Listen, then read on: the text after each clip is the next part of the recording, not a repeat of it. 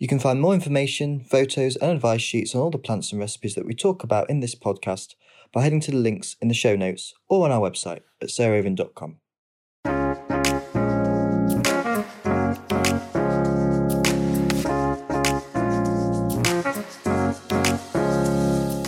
Welcome to Grow, Cook, Eat, Arrange with me, Sarah Raven, and today, not my partner in crime, Arthur Parkinson, but an old friend of mine called Tanya Compton, who I'm just going to describe quickly before we get cracking. Hello, Tanya. Hello, Sarah. We're exactly the same age, and Tanya was the first person to commission an article, a gardening article from me I think it must be jolly nearly, well, certainly 25, if not more years ago, when I was just giving up medicine, when she was a, the garden commissioning editor for House and Garden magazine. And so that's pretty amazing because I was only in my mid 20s. So she was already very senior in the magazine world at that age, which is, which is pretty incredible. Anyway, she's then gone on and done lots of stuff, uh, mainly around garden design. And that's how, again, I've got to re meet Tanya because we were together on a wildflower holiday trip in the Peloponnese this spring in early April. And to be totally honest, I was slightly anxious about it. I was working incredibly hard. I didn't know anyone going. I've never done a group outing ever before in my life. And Adam had booked it as a sort of semi sort of surprise. Anyway, I arrived slightly anxious. And I had the best holiday, honestly, ever in a place called Ilias Holidays, where you walked between one beautiful bedroom to another, not too much of that at night, of course, um, but through these unbelievable flower meadows of just the most exquisite beauty, like you have ended up in heaven. And it was just the most wonderful, wonderful time where we went for walks every day finding flowers identified mainly by Tanya and her husband, Jamie Compton, who she refers to as the botanist, who is the most brilliant botanist. And every evening we would have all the flowers that we'd seen in the day would be there identified in little bottles with labels um, so that we could then learn them. And Tanya was the person who taught me an Ammi like plant and the name of it, which is actually a cross between sort of Ammi and Orlaya but it's called Tordylium. And I couldn't get the name, but Tanya then told me that it's like the, the keep in Cornwall. And that was then how I remembered it. So incredibly welcome, Tanya. But of course, that's not what we're talking about at all today. We are talking about dye plants because that is in fact your great new thing, which is you come here and you go into the garden and you pick petals from tulips that have dropped to the ground or dahlias, and you take them home and you then use them to dye the most beautiful silk. And that's what I wanted us to talk about is your incredible expertise in plant dyes. Well, it's not yet expertise. I'm very much in the early days of discovering. This is year three from a extraordinary light bulb moment, seeing a pool of iris ink form on the kitchen table and thinking, oh my God, I'm going to get a paintbrush. I bet nobody's ever painted with iris ink before. But of course, the more I delved into it, the more I realized how totally naive I was and that there's a an entire world of professional people out there. And I'm very much at the amateur end of the scale, but I'm obsessed with color. And I went to an amazing workshop run by Flora Arbuthnot. And from there, I was taught about mordanting and preparing silk. She gave us lots of different fabrics to use, but it was the silk that completely captivated me because of the sheen and the way it absorbs the color and transforms leftovers from a compost heap into these unbelievably beautiful scarves or stretches of fabric. So it's an obsession, and um, you've you've seen me in my obsessive play picking up the remnants of plants because uh, one of the things I can't bear to do is pick anything that the bees haven't finished with. Yes. It's got to be the aftermath, and it's sort of capturing an aftermath of a plant. And then what you've taught me is that actually, as they're sort of decomposing, they release their pigment better. Is is that well, right? some do and some don't. Okay. Some things will. Um, oh, is that a mouse? We might just cut there. Uh, well, there was quite a funny little interlude because a mouse has just pretty much run across Tanya's foot.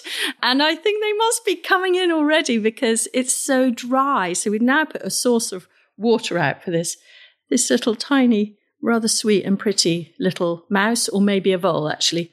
Um, anyway, so we're going to carry on. So back, back the to decomposi- back- decomposition. Yes. No, most things are really good to try and get at that moment when they're just still on the plant before they've ended up on the ground. But I do spend a lot of time scrabbling around in the in the ashes of what was plant material.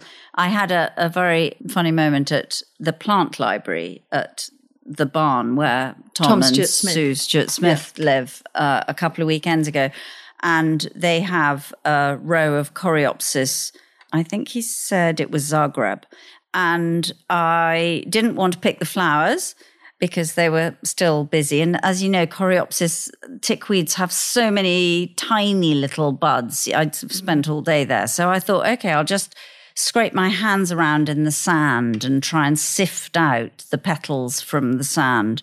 And took this very unpromising couple of handfuls of brown petals back, put them in a bowl, boiled them up with a bit of water, and an hour later, out came the most extraordinary burnt orange, sort of Helenium Waltraut, but sheeny coloured scarf. Tanya that- showed it to me, and it is. It's like it's the trendiest, trendiest of colors. It's sort of a cross between gold and kind of ochre, and it's just uh, radiantly wonderful. And it's just that's amazing. So, will, will you just explain? So, you you you collect the petals, you put them in a jam jar or a paper bag or whatever. sometimes I, if I'm doing fresh things from like dahlias, if I've got a mass of dahlias, actually, what I tend to do is collect things, put them in vases, and have them as cut flowers.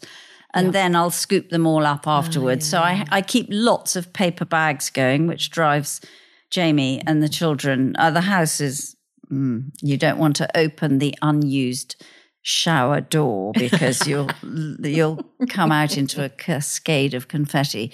So I collect them throughout the summer and have lots of little paper bags with names on them so that I don't mix up my Dahlia Soul Man with my Dahlia Black Hero. Yes. And if I've got enough, I'll do a single, like a single malt.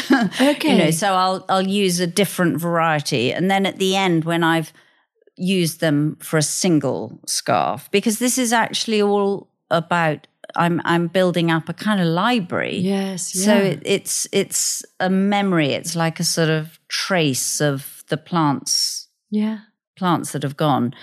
And then I'll put them all together for a mixed scarf Hmm. because they yield so much. My my problem is knowing when to stop because I could it, sometimes dahlias, for example, will do you could do six dips. So you collect and either do fresh or dry. It doesn't matter Okay. actually Wow, with most things. So you could I actually I did um, a scarf this week with a box of heritage tulips that Polly Nicholson had sent me. Oh, yes. two years ago Bainton, during yeah. lockdown from Bainton.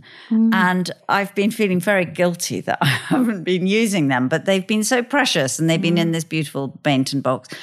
And I made a dye bath with them this last week and they've made an apple green. I've never had an, a beautiful sort of best lawn, best show lawn mixed with apple green. It's quite beautiful. So I can't wait to tell Polly. They were totally desiccated and some of them had gone white with, you know. Gosh. So I imagine there would have been more dye in it if I'd done it a bit sooner. But that was two years, two years on. So That's um, incredible. yeah. And so to make the dye bath, are you literally, boy, you know, explain explain Yes. how you do it. Well, some things I'm doing in jam jars, the jam jars you referred to, when I put freshly decomposing flowers into a jam jar and then fill it up with water and put some thread into it because I do not just scarves, I mainly do embroidery thread. Yes. And so the embroideries will end up as this, again, this sort of kaleidoscope, but it's a sort of homage to beautiful plants. I just want to explain because unfortunately we haven't got pictures of this, but Tanya's got this absolutely beautiful embroidery where there is for every week of the year, there's a plant that she's harvested. And so it's sort of like this unbelievably subtle, but also quite bright and vibrant range of 365. Um, do I, I don't mean that. Yes, so it's every day. yeah, yeah, it was Sorry, every it's not every week. It's Yeah, every day. yeah. It's 365 little squares on this embroidery, and each one represents a kind of a plant memory. And it's like you're reading this book, Miss Wilmot's Ghost, at the moment, and it's like Tanya Compton's ghost, but it isn't your ghost, of course. It's the It's plant's the ghost plant's ghost. or the combination of the two's ghost and it's terribly romantic and beautiful and sort of the, you know it's it's it's absolutely the perfect thing. But also what i love about that is it feels really manageable for someone like me that i could just put some silk thread you into. everyone could. Yeah. it, everyone can do this. And all i do is buy tiny little jam jars as though they're sort of the ones that you'd get in a hotel breakfast Yes. and put the plants in. And then you have to mordant the silk. So mordanting is the preparation of whatever fabric you're using it could be cotton it can be linen. I just am obsessed with the silk process. And also, the silk that I get is from this extraordinary silk weaver based in, uh, in Hertfordshire who has her own organic mulberry trees and she feeds her silkworms with her organic mulberry and then allows them to finish their life cycle. So it's it's it's termed peace silk because rather than uh, treating the trees with with lots of chemicals and then hormone feeding the silkworms and then killing the silkworms halfway through their life before they've eaten their way out of their ah cocoon, cocoon, yeah. um, she lets them complete their life cycle. So she gets half the yield. So it's very expensive silk, but has this amazing beauty and also the texture of it. I find I've I've compared it to buying silk from other grow, you know, other non-organic silks, and it just I don't know. I don't know if it's me, but it doesn't seem to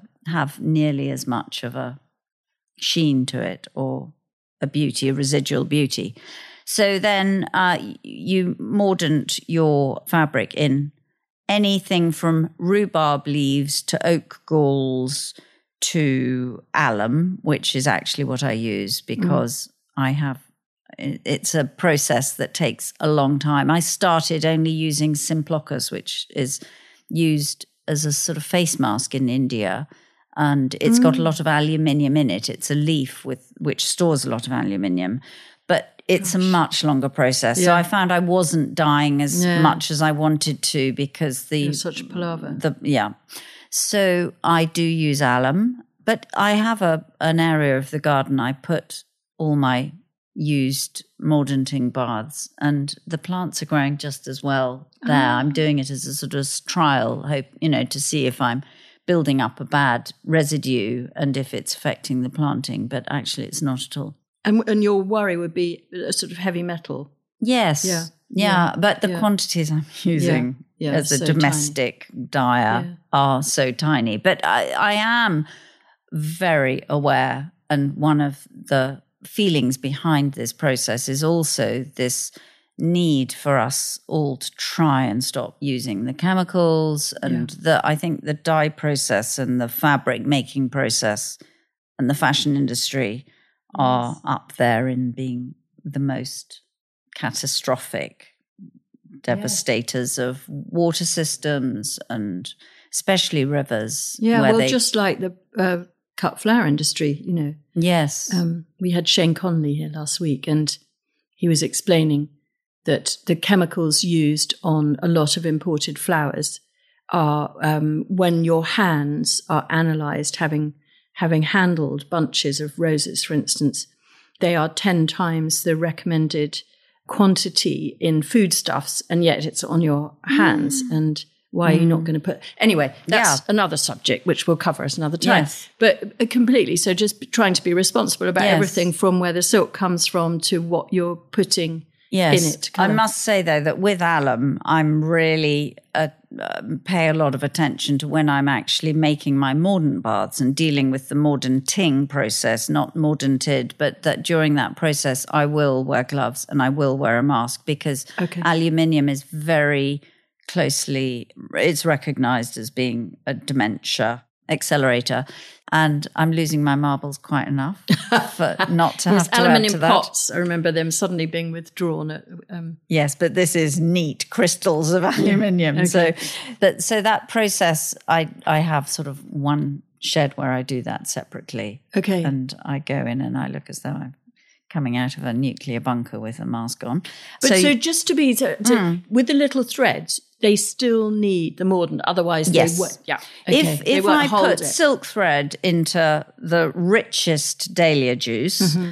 if I put it under a tap, the dahlia juice Yes. would run out and you'd have a sort of grey yes. colour that you could then not wash out of the silk. Okay. So it's really important to have that. It's a binding agent. Yeah. It it has a chemical yes, it has a chemical reaction with whatever pigment you are presenting it with. And does it alter the the color of what you've originated? Yes, it mm, yes, in that if you can add extra alum into some pots in order to brighten some colours. Okay. But it doesn't brighten all colours. Okay. But I never do that. I thought I was going to do lots of experiments with adding Different they're called- concentrations. yes, they have a name which I will try and remember at some stage, where you add potassium or calcium carbonate, or Ah. but actually, I've it's too much of a palaver again, yeah. and also most of the time people cook up. If I'm doing a scarf, I would generally have to cook the plant material in order to help it to exude Release, its yeah. release its dye. But more and more, I'm again lazier and lazier. I just leave things out in the sun. Mm. I've got an open shed because they get really smelly, some of these dye Yes. baths. But I get uh, poppy petals that haven't been heated make the most beautiful plum colors. Gosh. Whereas uh, dahlias such as blackjack Yeah. and dark spirit, if you put them in heat, the scarf goes green. If you leave them to just let the sun release heat from the sun, then they make these amazing purples. So Oh, the, the application of heat has a massive impact on how something's going to look. So Buddleia, I did a Buddleia scarf last week that I left in a dye bath in the sun, and it's come out a sort of rather murky mustard powder sort of color. Okay. Whereas if I had heated that same kilo of Buddleia, I would have had a luminous sunshine Wow. yellow. So it's you know I'm sort of learning which ones I can get away with, but I tr- uh, partly just out of speed and speeding up the uh, process by heating Yeah. being so time consuming, I just leave them in little jars. Yeah. And then out a week later pops Hmm. this extraordinary thread. I've got some really good, I'll show you later, all the threads I did from the tulips here. Ah, and and that's what's so incredible. I think I find is, I mean, maybe it's not incredible because they all have different pigments because they're all in different colours. But but I remember you showing me before a range that you get from different dahlias, and I mean, they couldn't be more different. They couldn't be a bigger range of of, of colours, even though it's the same family. Yellow dahlias, the sort of dahlias that probably are only grown on a show bench garden. Yes. bright yellow pom pom dahlias make the most incredible coreopsis orange. Wow, I see. Yeah. Isn't that So uh, the dahlias I grow at home are very, very different to the dahlias you'd see in Sarah Raven's cutting garden. Uh, so, what are, if you were to kind of, because people, most of the people listening to us are going to be gardeners, if you were to want to start and you were to think, okay, I'm going to grow three dye plants that I'm just going to have very minimal experiments with, what would be the three that you would really recommend? Dahlia Dark Spirit, Right. Dahlia Striped Vulcan, Ah, and I don't know. Oh, Striped striped Vulcan is a not dinner plate, but it's it's yellow with red stripes. Wow. It's and it makes an unbelievable coreopsis orange. Maybe not coreopsis because you have to do a lot of picking. Yeah, 'cause it's so it- diddly. Yes, Yeah. but for me, that's why I do it because I'm actually, you know, sh- sharing here. I'm actually quite bored of gardening. Yes. I love growing plants, but I'm no longer somebody who wants to be in borders weeding and Yeah. deadheading. But I want an engagement with plants. Yeah, absolutely. And so the, this is actually this whole process is is a sort of subterfuge way of keeping me engaged with nature and plants, but from a different perspective. So uh, Dahlia is a really good bang for your buck as a beginner. Yeah. And Buddleia. Mm, see, Yeah, I, yeah, I yeah. know that. Is is a really amazing one because you can cut it with impunity. Yes. I do find I'm a bit OCD on train journeys now. I'm passing the banks of Buddleia and I'm going, all that wasted dye material. And it doesn't matter what color again. So it could be It the self-seeded matter. mauvey No. purple one. Yeah, yeah, yeah. Whichever it is, it makes a yellow, Mm. you know, a bright blue dahlia. Oh, you know, Lochinch from Lochinch to ruby to black diamond or black knight. Yeah. they all make these beautiful, vibrant yellows. And there's an amazing book that I'd recommend Okay, yeah, that everyone would to be get, really good to know. which is she's called Jenny Dean. She's um, and her book Wild Colors is uh, in paperback, tenth edition. It's an extraordinary book because it shows you all the different plants you can use, and it's it's a very good guide. It's like one of your cookery books. It's a sort of practical and and wonderful. And wool. Have you, have you ever have you ever done wool? I mean, my No. my my niece. It's actually really wonderful. She's moved near here, just sort of twenty minutes from here. And one of the first things she did, her husband gave her a, a into the woods foraging dye course. A, a sort of someone came, and you go into her house now. Above her fireplace, she's got all these skeins of wool that they did with different lichens and different mosses and things and they're so sort of beautiful, slightly kind of color banded from from very pastel to more intense, and just wonderful. And and then I mean, she hasn't made them into something because they're just so lovely, just like they that. are so beautiful like that. Yeah. No, I'm I'm not a knitter, No, and I love seeing that. And Yeah. I, but again, I have I found my niche. yes, absolutely with the Um, silk. And Yeah. I'm also, I love really bright colours. And Yes. of course, you can get them on the wool. I went to an Yeah, exhibition they are- in they Barnstaple, are. but they're in that sort of muted, mossy they are. end of the dyeing spectrum. And I'm after bling. Yeah. You know, if I could have, I'm after silver and gold and sequins and, Yeah. you know, fluorescent, neon. The more neon, the happier I am.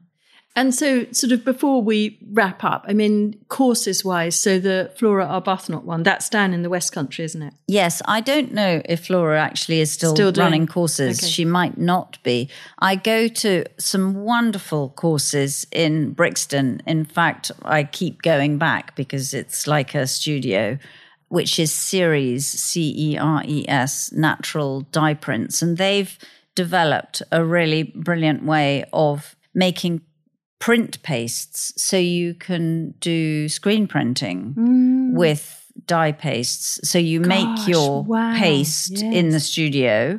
And again, And so then- chemical, all that stuff often, isn't Exactly. it? Yeah, yeah, yeah. And so here you are, and then you steam it. And you, again, it's on mordanted material, but actually the fabric is mordanted, but they often use white fabric or calico because they're, they're teachers in the London universities. So they're very in tune with the whole ecological movement of Yeah. as much zero waste as possible. So they they have taught me how to how to print um, onto fabric, which is just another extension. So their courses are wonderful, and I think Jenny Dean has just actually run a course at the Ditchling Museum, which Oh, is okay. the where the the goddess of dyes Right. set up.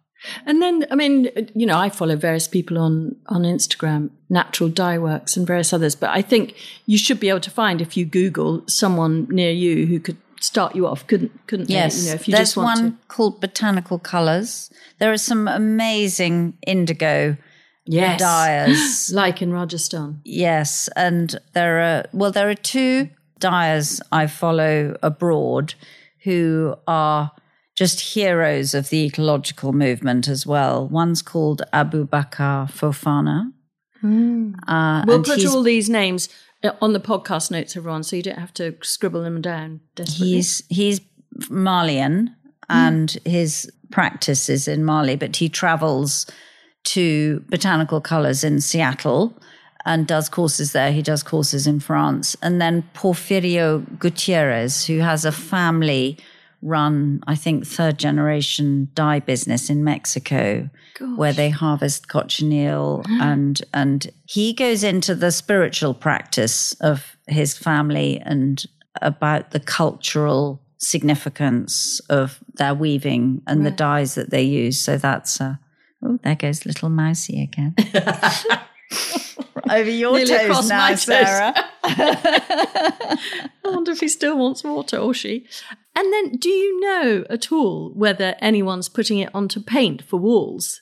You know, the natural. Well, I think you can get natural pigments, but uh, to put into lime Yeah, wash, lime- lime- I did lime actually that plastic, my like with Morocco. Woad. You um, there's I don't know if they're still running. They might be. There's a company. uh, This was actually where I began. I went to write about a garden outside Stirling, and I wish I could remember the name of the gorgeous GP and his partner who Well, we'll put it in I the was- podcast yes. we find it. uh, Dun Duneld, I think the garden was called. This was a long, long time ago, and they had a beautiful Calaminis painting against a woad wall, and this woad wall was just pulsating. And I said, "How on earth have you made that beautiful wall?" And they said that they'd bought some woad pigment from Bleu de Lectoure, which is near Albi.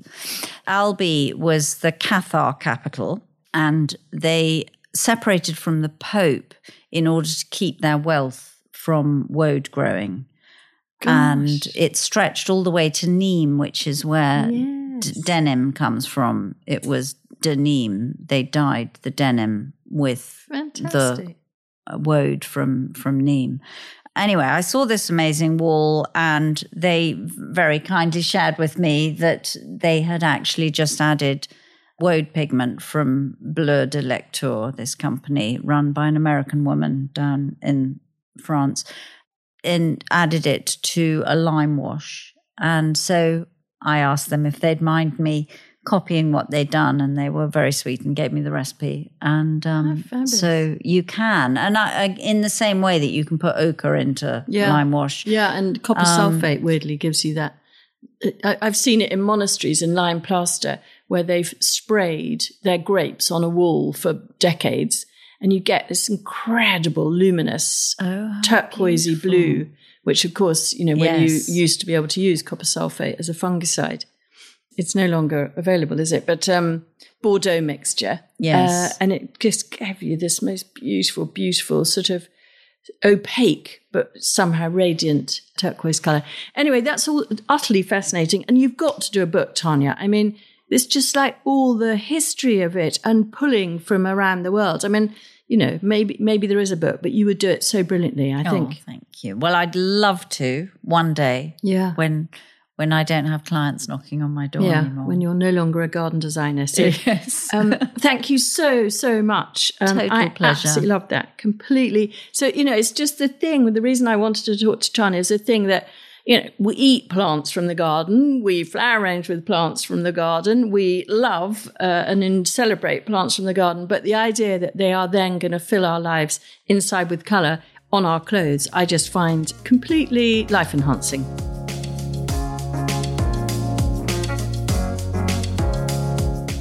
Thanks so much to Tanya. I found that completely riveting. I love the idea of plants having yet another use. Don't we love our plants and our gardens? Next week, I'm joined by someone very, very exciting who's a really dear man and that is Alan Titchmarsh, who you will all be longing to hear. And I'm going to chat to him about his favourite varieties of tulips, so I can't wait for that. See you then.